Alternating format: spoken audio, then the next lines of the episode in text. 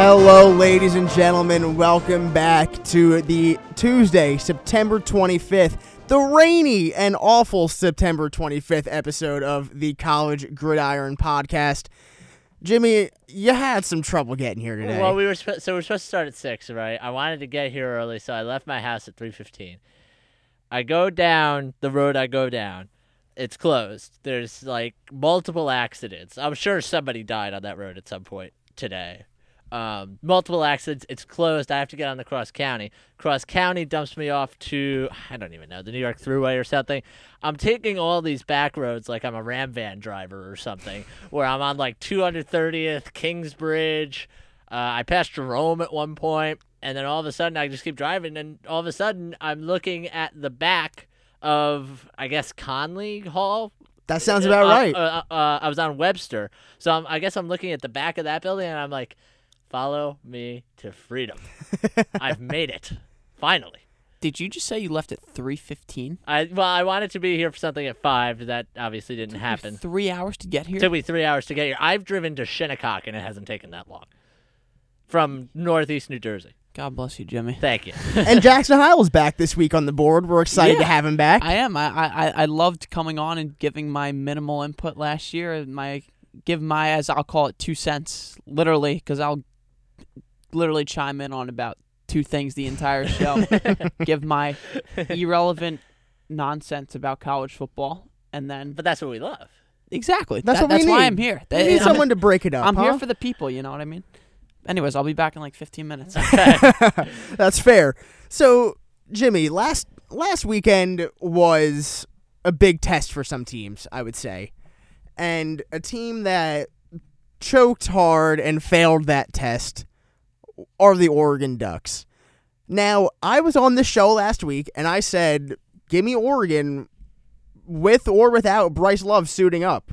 Bryce Love suited up and my prediction was looking pretty solid until the the fourth quarter when Oregon had the ball with about a minute left. Stanford was out of timeouts, and they go ahead and, and fumble.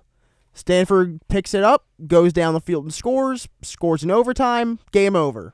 Not great, Bob. Not great. And Oregon had them. Oregon had- had, them. At one point, they scored and it was thirty to seven. And then it got called back. I think that was in the third quarter.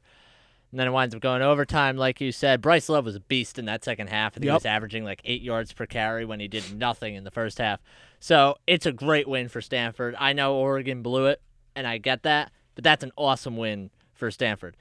Now to Oregon, and you made the point, and I, I think I agree with it. Justin Herbert looked really good. he he might be a quarterback one. 26 the to playing. 33, Yeah. 346, a touchdown, and a pick. That's great. That's fantastic. That's awesome. So he's one of the best quarterbacks in the country right now, and he was going to lead them to that win. And the guys around him, particularly, I think on the offensive line, sort of laid off a little bit. Hi- I think his center let him down on that fumble that they're going to credit to Herbert, but it was the center's fault. Snapped it over his head. Not much he could do there. Right, and that's yeah. I'm not going to blame that on the quarterback, obviously, but that's an Oregon team where if you know if you win that game, then you're looking at oh my God, we could we could go on a run here. Yeah. because Stanford, arguably the best team in the Pac-12 right now, you you have them coming into your establishment, and you're you're beating the crap out of them.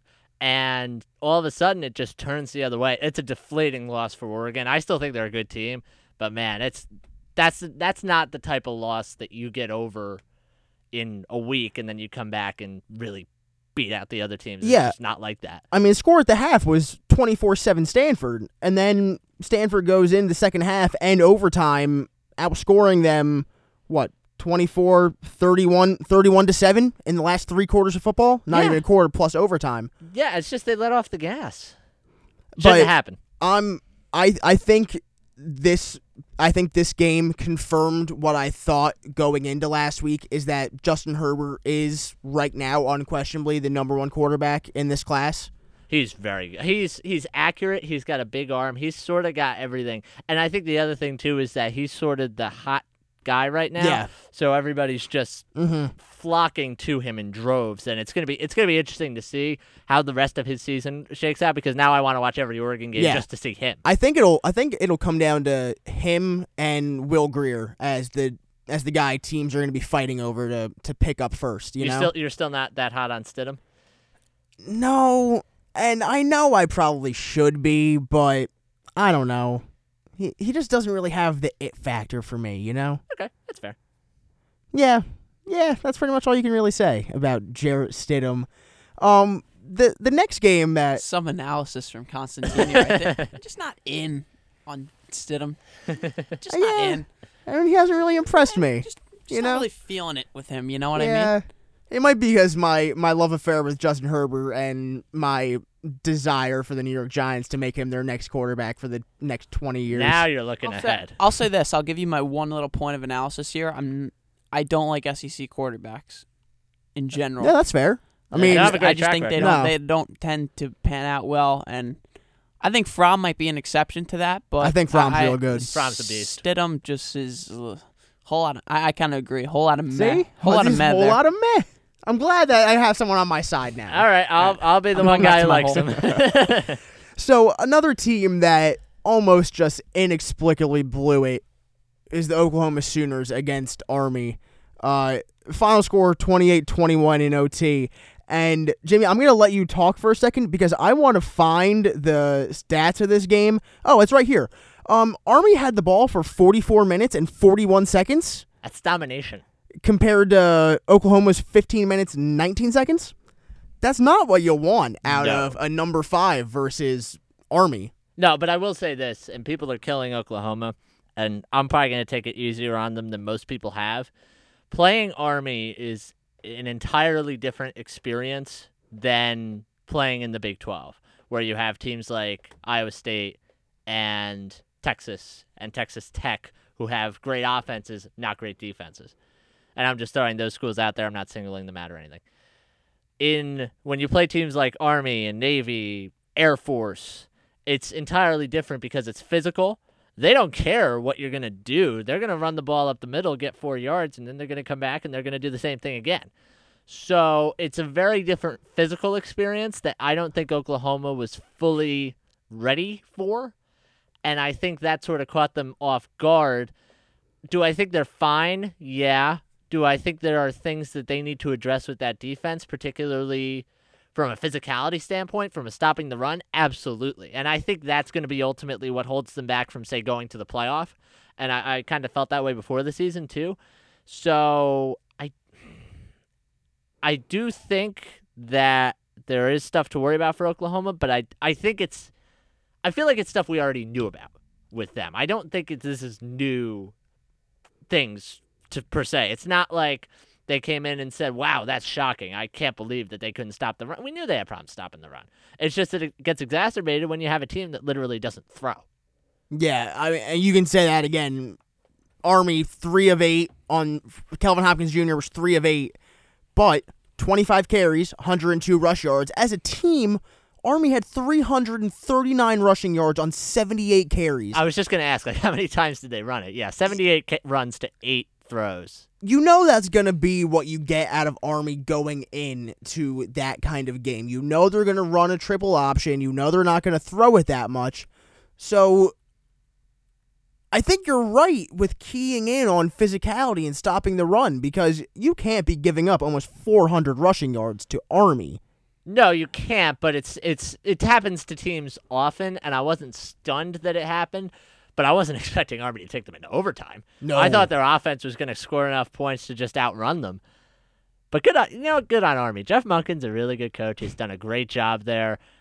Hey, I mean they it's a good team. It's a well-run program, and, and they almost beat one of the top five teams in the country. So I'm happy for them. Speaking of coaches, I I, I have a question for you guys because I've seen some stuff. There, there's no reports or anything, but I've seen some stuff on Twitter about Lincoln Riley potentially coming to the NFL soon, and I want to hear your guys' opinion on him personally, just because I, I think Riley's an offensive guru.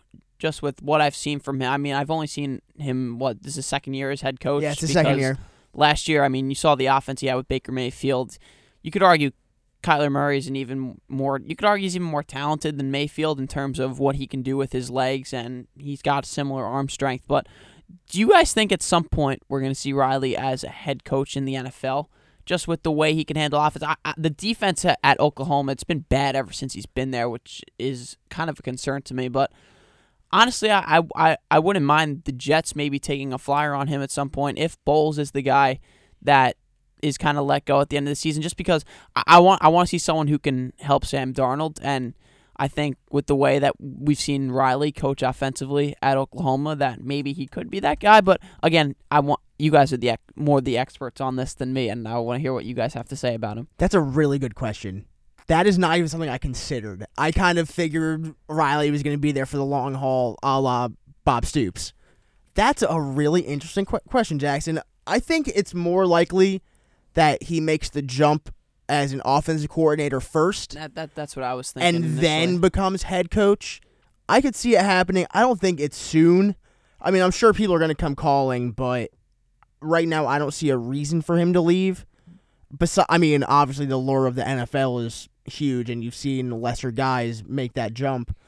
Um, but yeah, I mean, I don't see a reason not not for him. He's like you said, he's a great offensive coach. His guys really seem to like him. They rally around him. I mean, Baker Mayfield has talked the world about Lincoln Riley, and I think that he could kind of make that. I he's one of those guys that could make the transition from college to the NFL. Yeah, I don't see it happening next year because I think if he's going to make yeah, the I, th- jump, I think next year might be a stretch. because I think if he's going to make the jump, it's going to be head coach to head coach. I don't think he's going to go there just to be an OC. He's- Really, Yeah, I think he's going to want to be a head coach, call the plays, call the shots, all that.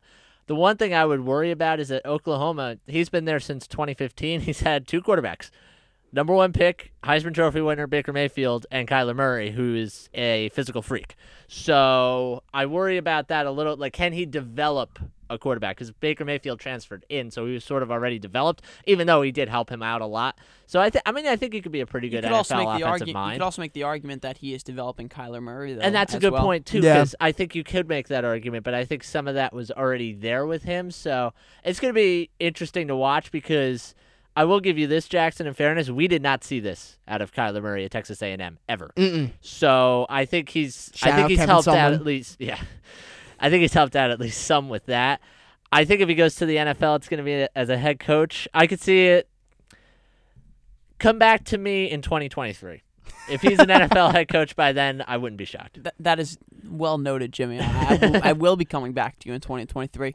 Also, just quickly before I let you guys get back, hasn't Ke- has Kevin Sumlin been a, like a disaster at? Is he, Oh, he's, he's he's, awful. at he's Arizona, awful. he's at Arizona, terrible. right? he might get fired. He's on the hot seat. It's been four games. He's turned Khalil Tate into a Wildcat quarterback. Yeah, Khalil Tate was a. Heisman contender at times last year, and he, and he's been terrible this season. I feel. I mean, like jo- Johnny Manziel's like the only reason they have a job. yes. Oh, Like absolutely. the only reason he had a job. I mean, he was a disaster with Kenny Hill. And you know, and you know, when he was at Houston, you know who his quarterback was, Case Keenum. that's true too. Forgot about that. Good, good point, Just Jimmy. saying. All right, I'm out. All right, goodbye. So let's let's kind of get into um um the the quarterbacks now because there have been revelations this week. Dabo Swinney has seen the light and decided to name Trevor Lawrence as the starting quarterback over Kel- over Kelly Bryant. It's not hard to see why Trevor Lawrence has looked so good in the action that he's been given. And honestly, it was just a matter of time for me. I figured this was going to come. And it has. And you could have argued that you could have probably waited a little bit longer, but why? Really, honestly. There's no there's no point, and we've been in agreement pretty much all season that Trevor Lawrence was the better quarterback. I thought he was the better quarterback coming into camp. I think that they finally made the right move because they saw enough of a sample size where it was four games instead of one. So I think Dabo Swinney was finally like, okay, this is a kid who can handle it. We'll put him in. He's obviously better, and he- he'll lead us to the promised land. It's Clemson offense that's kind of struggled a little bit to this point in the season because they struggled to find their identity. This will help a lot, and they're going to they're going to uncork Tee Higgins in the deep game. I said Mhm. that a couple weeks ago, and I still believe it. I think he is a guy who could be a legitimate threat. People were talking about him for the Heisman before the season, which was a stretch, but I think he's a guy who could really have a big final eight nine games of the season here because he's got a much better deep ball thrower in Lawrence and somebody who's also more accurate. And granted, he might not have quite the speed that Kelly Bryant has, but no, no matter, he's just a better quarterback. And I think that they, I think they made the right move. Lawrence has one of the best deep balls I've seen out of a quarterback in a while. Honestly, I mean, some of these deep balls that he's thrown, they they remind me of. This is gonna be a stretch, isn't it? Is it- I don't know. I wanted to say Favre, but that's a little that's a little much even for me. Yeah, that's a, that's a little much for me. Um, yeah, Trevor Lawrence, he's great. We all know he's great. He's gonna be great. He's gonna lead this Clemson team into the playoff, like everyone kind of expected him to. I I feel like he was expected to just be given the job out of camp and kind of just throw Kelly Bryant to the wayside, but. I'll, I'll give Dabo Swinney credit. He wanted to stick with the guy that got him to the dance last year. Didn't work out the way he hoped it would, and now they're going with the guy that they assume because this is all just us speculating that he'll be able to handle the pressure of being a starting quarterback for the number two ranked team in the country. I think that he'll be able to get it done, but I'm not sure if he's gonna have enough to kind of do what Fromm did last year. You know? I got you. Yeah. So you don't. So they could win the ACC, but you don't think they're like gonna win the. I don't think so. I picked them to win the national championship before the season. I'm sticking with it, despite Alabama looking like a combination of like the five to ten best teams that we have ever seen Yes. right now. I'm gonna stick with Clemson. I honestly thought that kind of either way, but I think Trevor Lawrence is a much better option, and he gives that offense another dimension. And that defense is so good, and I think that once you put all that together, you're gonna be looking at the best team in the country. And it's another interesting note, and I'll, I guess, leave this discussion on this. This has been the year of freshmen, sophomore, underclassmen guys taking over for upperclassmen, mm-hmm. guys like N'Kosi Perry at Miami. Oh, we'll get Lawrence, yeah, Lawrence at Clemson, Tua Tagovailoa at Alabama. The only place that hasn't happened is Georgia because Jake Fromm right now looks Is like the he could, he could be a QB one if he was able to come out this And year. Fromm was the guy who did that last year. Yes. He was the guy Yeah. who took the job last year. and True they, were- freshman. And they were talking about Justin Fields taking his job. I don't know Yeah. why. I was one of those people. I, I'm a moron. but it, now in hindsight, it looks ridiculous because he looks amazing. I, I also have another question for you guys, kind of regarding the landscape of college football. In I like general, getting because questions I from like the this. audience. This is great. We should have like a live studio audience when we get the it- trainees. It's in almost here. like it's almost like I'm kind of like I'm like the host of the debate in Yeah. some sort of way. But Yeah. anyways, like you said, we've kind of seen a lot of fresh, true freshman quarterbacks getting starts. I mean, we saw Fromm last year. We talked about Lawrence, and I think if if Alabama could go back in time, I think Tua would have been the guy Yes. from the start as well. Absolutely. Do you guys think we're going to see? I I think the answer is going to be yes and no doubt. But do you think we're going to see a transition more into these true freshmen guys getting the chance early? Because I, I just think I think it's kind of written. It's kind of written itself out where if you are the more talented quarterback, you should be getting you should be getting the stars. I, I feel like a lot of coaches had this almost seniority complex for a long time, including Nick Saban, who's the best to do it. And I mean, we saw last year with Jalen Hurts getting the starting job the entire year. Even this year, he was giving Jalen Hurts a chance, and Tua kind of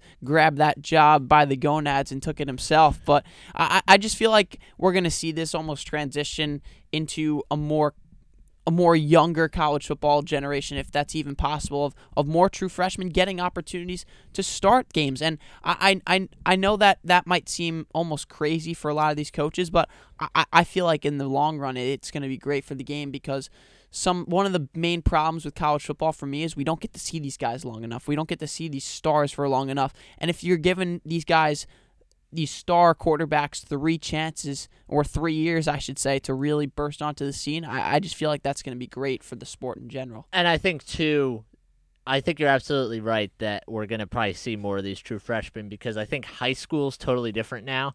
The the expectations, the way people follow high school football is insane. I mean, you and I Matt are from New Jersey, right? I watched my high school play on ESPN last October. ESPN. That's pretty incredible. I know, right? But the expectations are totally different because you've got like Hudl and 24 7 and all that other stuff. So these guys are tracked basically from when they're 14, 15, in some cases younger. So I think they've dealt with that pressure. It's not something they can't handle, at least for most of them. So I think you should. You should. But I think some of these older, grizzled coaches will be like, oh, I want to play the older guy. But it doesn't make any sense.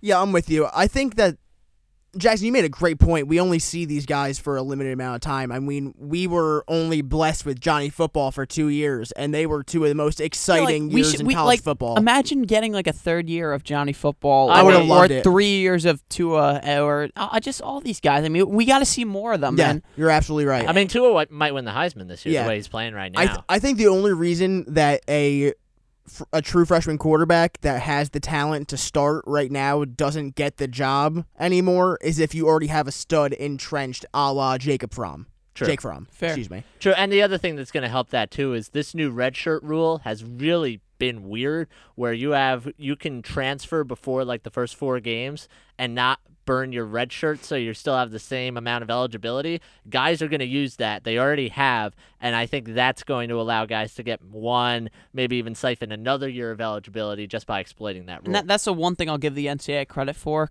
as they're they're, they're trying to give these guys an opportunity, at, at, le- at least in this aspect. Obviously, there's so much corrupt with the NCAA, and Oh, so yeah. much That could be corrupt. its own we, show, we, we, yeah. we, c- oh, we could have we could go we could basically do a whole podcast on how corrupt the NCAA is, but There's not enough at, money, at right, least Jimmy? in this No, at not least in enough this at least in this aspect you're giving these quarterbacks or and not, and I mean it's not even just quarterbacks it's play it's players all around the country in all different positions but particularly quarterbacks who aren't going to get the chance at some place to go somewhere else and be a star and that's also going to help some of these smaller schools because you look at these big time quarterbacks that go to big time schools and don't win starting jobs it's to it's to help the development of the game from a long-term standpoint just in in other schools and, and not not just small schools but also bad teams in big conferences try to become better because, because I think that that's something that's so important to college football as well as having these competitive conf- competitive big time conferences. I think the if you look at what college football is right now, it's two powerhouse teams really in each conference and then there's really not much else to talk about elsewhere. If you get four or five teams competitive in one conference, that that could be huge for college football and I think that this rule could certainly help that. Yeah, I know we touched on N'Kosi Perry taking over at Miami. I thought that was a matter of time because Malik Rosier is just so bad. oh, he's terrible. and he he only threw 25 balls, but he already looks better in in the short amount of time he played than Malik Rosier has looked in 2 years essentially.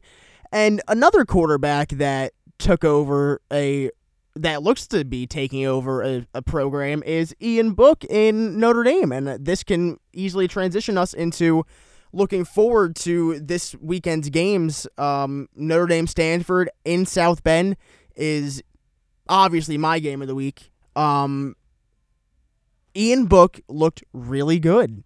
looked fantastic. It's it's such a different dimension with him too. Like Brandon Wimbush was a run first guy, but then like you put in Book and he can throw it around. He winds up throwing for 350 yards against a pretty good Wake Forest team. That is not a bad team really at all. No, And they looked they looked all right for Yeah. for a little bit, but they were never gonna hang in. I think they're going to beat Stanford this week. Yeah, I I, I think like so too. I like I, I liked Book better than Wimbush last year, and now I'm now I'm 100 percent sure. Now I'm sold. So I think that offense is going to be different, and I think Stanford's a little bit so-so right now. So I I like Notre Dame. I mean, Ian Book threw for 325 yards, threw for two touchdowns, also ran for 43 yards, and had three rushing touchdowns. It's tremendous. This is a guy that was basically brought in to hand the ball off on the two yard line to let the go to let the running back score, and Brian Kelly was just letting Brandon Wimbush look mediocre out in the field when he had Ian Book on the sideline. Granted, it's Wake Forest and they're not the elite of the elite, but it's still an ACC team.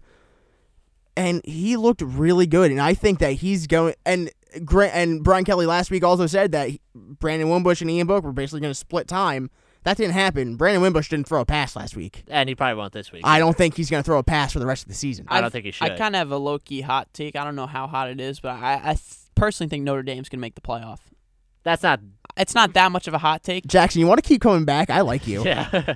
Listen, you, you know where to you know where to find me. But It- it's- anyways, j- it's warm. It's not hot. the they made Shea Patterson week one look hor- uh, look horrendous, and Mhm. he's a former top overall Yep. prospect. He was the number one recruit to Ole Miss a while ago. Yep. That that is some story you can get into another day. But with the way things played out there with Hugh Freeze, but I, I- I love their defense personally. I, I think Brian Kelly has.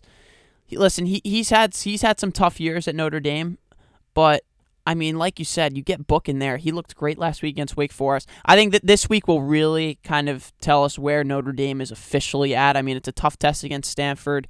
They again, like you said, Stanford didn't look all that great, but if they they have to show that they can stop the run game, and I, I feel like if they're able to do that against Bryce Love, who obviously is all has all the accolades and probably the best in the country at what he does, I, I honestly could realistically see a scenario where Notre Dame ends up as a top as ends up ends up in the top four at the end of the year. I I, I and I think that would be great. Again, another situation which would just be absolutely great for college football. Anytime Notre Dame is good, you're in a good spot. And I think if they win this week, I mean, I'm looking at their schedule, they could run the table because they've got a tough test with Virginia Tech. No, Not, not, anymore. Not Um, anymore. Home to Pittsburgh, that's a win. At Navy will be a tough game. Home Northwestern, that's probably a win. Home for the team from Tallahassee, that'll be a win. Home for Syracuse, that'll be a win. And then at the USC. team from Tallahassee. Yeah, Jackson, you've been out of the loop. We have excommunicated uh, the team from Tallahassee. Wow, Yeah, interesting. yeah, they're no longer. A, Any re- any, any reason why? uh, Uh, they Willie just- Taggart's bad. They almost lost to Samford. You know, T- Ta- Taggart's prop Taggart's probably gonna get fired after this year, right? I could I could see it. I mean, they they probably won't because it's it's it is Florida State, and they don't want they they don't want their reputation put, to a doll- damage. put a dollar in the jar. I'll man. put a dollar in the jar. Fine. It it is remarkable how poorly Florida State had handled that whole Jimbo Fisher situation. yeah, it was pretty bad. But uh, yeah, I that, mean, that's not what it used to be. That job is not what it used to be. Not anymore When Bobby now. Bowden was there. So, back getting back on track, I think Notre Dame is going to take care of business.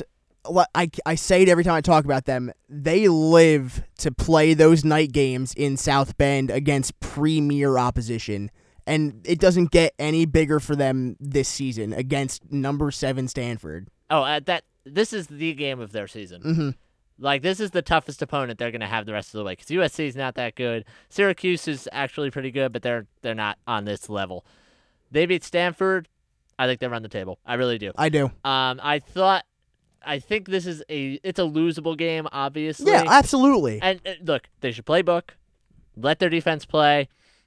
It's going to come down to the last possession. I really believe that. But I think Notre Dame wins, I'll say 24 21. It'll be a low scoring game. Bryce Love will have a decent game, but he'll be contained just enough where he's not making those huge chunk plays that he usually does, like he did in the second half against Oregon. Am I crazy for thinking this is the best Notre Dame team since they went to the national championship game? Oh, it is. It absolutely is.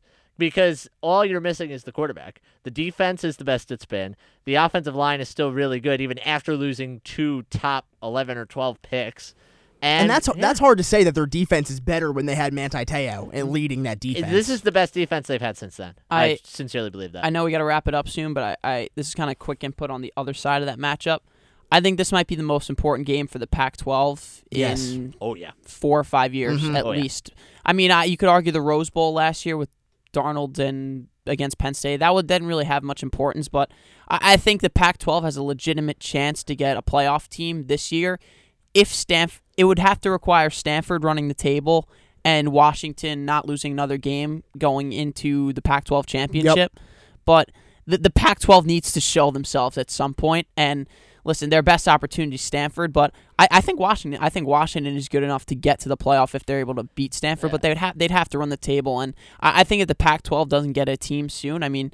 Jake Browning's time's running out at Washington. Bryce Love only has what is is Love a sophomore or junior? He's a junior. He's a so junior. he, He will come be- he will be come entering the out. So, draft. so he's got only this year left. They have to do something at some point because Mhm. this conference is going to go to absolute disaster if they're not able to Yeah. get a playoff team at some point soon. Yeah, and I picked Washington before the season. That's a team I really like. I think they could still make it to the playoffs. Just quickly, we'll go around the table. Uh, the other huge game this weekend: Ohio State, Penn State in Happy Valley. Only a three and a half point favorite, Ohio State. Yeah, I- I mean, we, we we were talking before the show, and I think we all came to the conclusion that they're probably going to run Penn State out of the building. Yeah, I was I was just gonna say I think the Buckeyes are gonna run them out. They get Urban Meyer back. The, Penn State's offense hasn't looked the same without Joe Moorhead, who is Coach obvious- Joe. obviously the, the My bad. obvious Fordham plug there. more but, cowbell. But uh, I, I I think I do think f- that Ohio State is going to run the table. The run game is too much, and I, I just Penn State hasn't shown me enough in the early going. I mean, the the almost week one loss to Appalachian State. I mean, they looked really bad for a while against Illinois last week. I don't think this is going to be much of a game. I'm going to be the uh, dissent here. I'm going to pick Penn State to win this one. I think the loss of Nick Bosa is going to be big. I, I agree with you. We God, we I forgot about that. J- Yeah. I was talking to Jimmy when the news broke that Nick Bosa was having core surgery, and I the, can't repeat that conversation. is, he, done- is he done for the year? Uh, the initial until the initial reaction yeah. is six weeks because that's that's what has been heard, but there hasn't been any real confirmation. You know, Jimmy, picking Penn State isn't the craziest thing I've heard this week because it's gonna be under the lights. It's gonna be in Happy Valley, like you said. It's going The- to be rocking. the students are. It's probably gonna be a whiteout like usual. You know what? Why not? I'm with you, Jimmy. Give me Penn State. Wow, I just, flipped you. Just because I, I, I don't like Ohio State anymore. You guys are crazy. The Buckeyes are taking this by 20. All Don't right. get me wrong, I'm not going to be surprised if it goes the other way. But that is all the time we have this week, ladies and gentlemen. For Jimmy Sullivan, welcoming back Jackson Heil, I'm Matt Costantini. Come back next week.